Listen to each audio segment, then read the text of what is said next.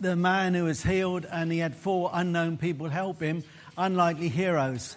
I want to talk about someone today who's an unlikely hero and who's still alive today. They're a little bit older than me. Um, and uh, I think there's a message there for all of us. I don't mind where you've come from, what you've driven here in, how many A levels you haven't got, or how many O levels you haven't got, or how many degrees you haven't got, or how many you have got. Uh, I think in, the, in this person's life, you have a supreme example of somebody who God has turned into a, a hero.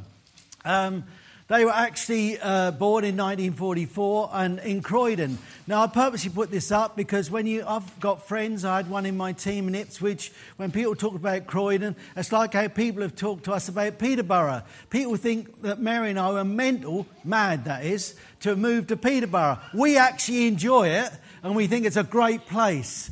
And people think Croydon's a great place. But in case you think, because you were born here, I'm a useless person, listen very carefully. That's Croydon. Doesn't look too glamorous, does it? And probably, maybe Peterborough would outshine it. This person, when they were six years of age, went to something like this. They went to Sunday school and they enjoyed themselves. And when they were six, they decided, like lots of children, they wanted to do something for God. They wanted to be a missionary. And they had the idea of someone going uh, overseas to another country to tell people about Jesus. But they grew up. And although their faith grew, particularly when they were a teenager, they went to the Royal College of Music. So they must be pretty cool. They must have a brain. They must be good. And they specialised in playing the oboe. And they left the Royal, Music, uh, the Royal College of Music with a, a great qualification. Terrific. But after that one night, the person I'm talking about is a lady called Jackie Pullinger. Jackie was asleep and she had a dream. And part of the dream was a poster, a refugee poster. And on it, a lady had outstretched arms and said, What can you give us? And when Jackie woke up, she remembered that many years ago she said she wanted to be a missionary.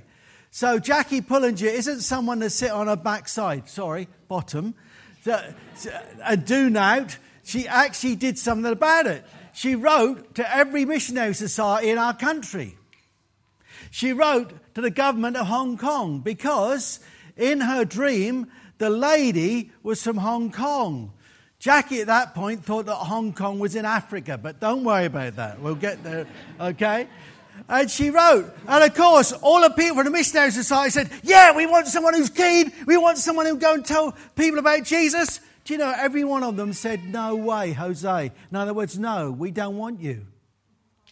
Right? Now, she was thinking God was telling her this. So every mission organization she wrote to said, No way. She wrote to the government of Hong Kong and said, I can come and teach music and English and I'll do it for nothing. They wrote back and said, No, thank you. So she tried hard. And she kept praying about this, and people kept talking to her about it. And one day she met a vicar, and this vicar was the vicar of uh, Shoreditch in London.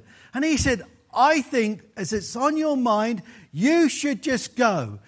All the money you've got, buy the cheapest ticket you can get on a boat and aim towards Hong Kong and just go. And as you go to every port, as it pulls up, pray if God wants you to get off.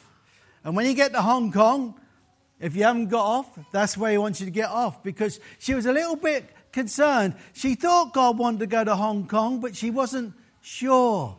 Well, she got to Hong Kong and she got off the boat there and she went up to the customs and said, Here I am, presented a passport, and they said, We're not letting you in.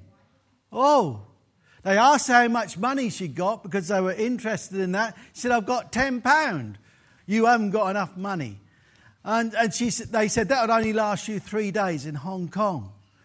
So, what would she do? She bought a one way ticket. Then she thought, hang on a minute, my mum has a godson who's in the Hong Kong police. So she just said to the customs official, I've got my mother's got a godson who's a policeman, and this is his name. The moment she said that, they said, Oh, welcome, come in. And in she went. And they thought she wouldn't be living there very long because she'd only got £10. That £10, incidentally, if you read up about this, lasted her three months.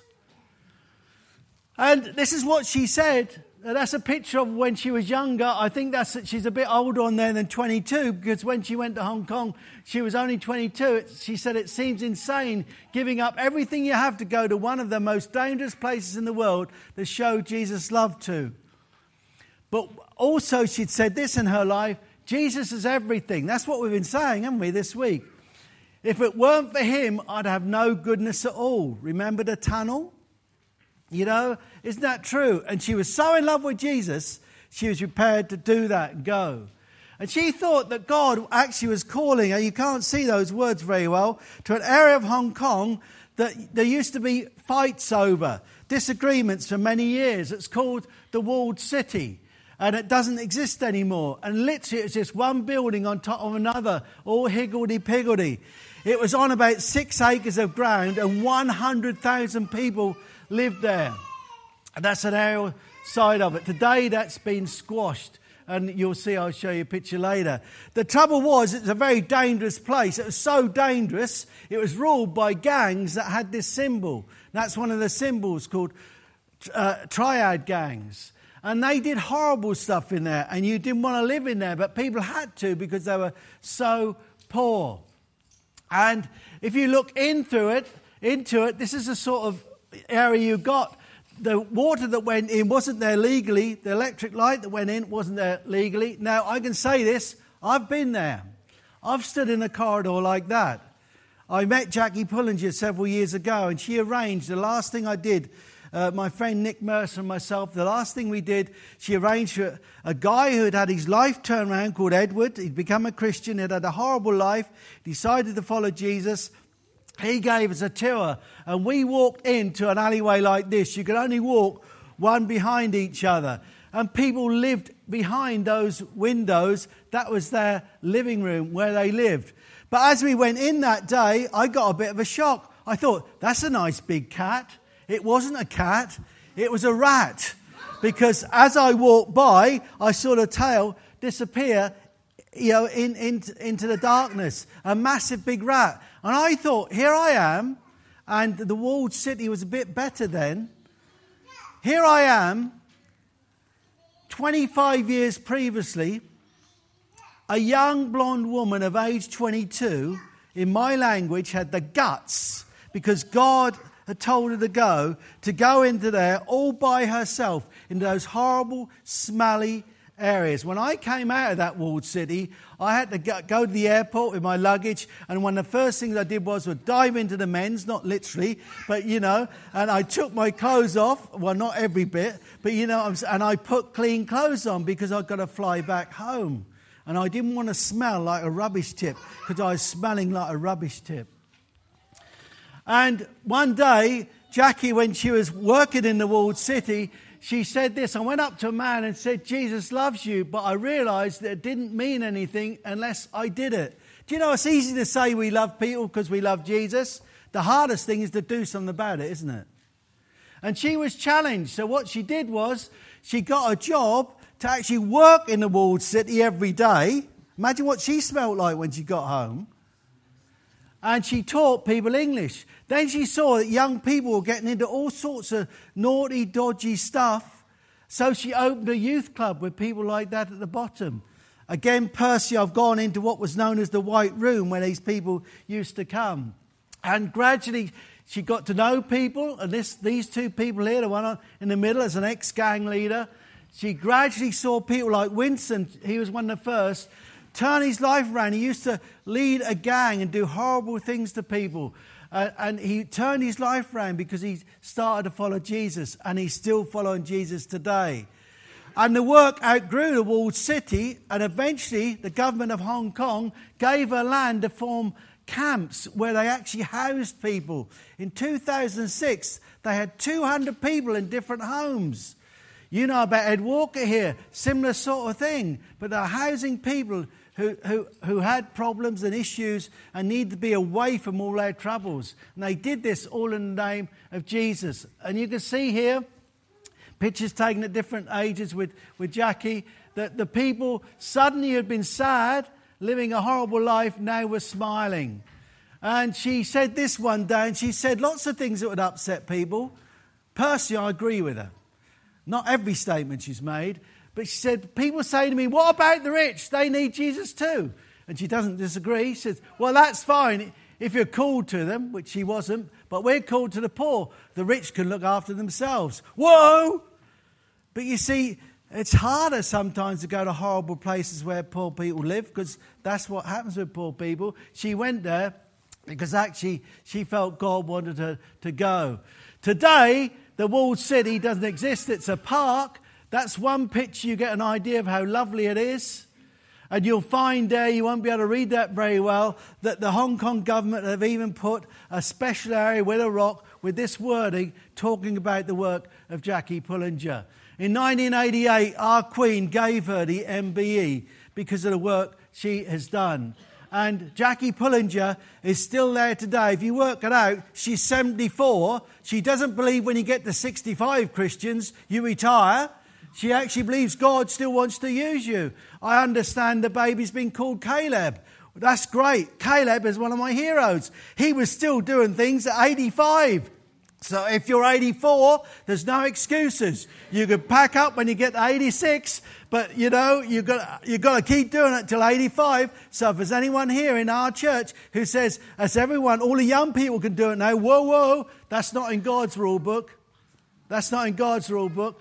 And thankfully, that's not in Jackie Pullinger's, because actually there have been hundreds of people who are actually turned their lives around because one young blonde woman from some would say a crummy area of our country, not with lots of money, not with a big fund behind her, just with £10, believed God wanted her to go, and she went and she's become a hero.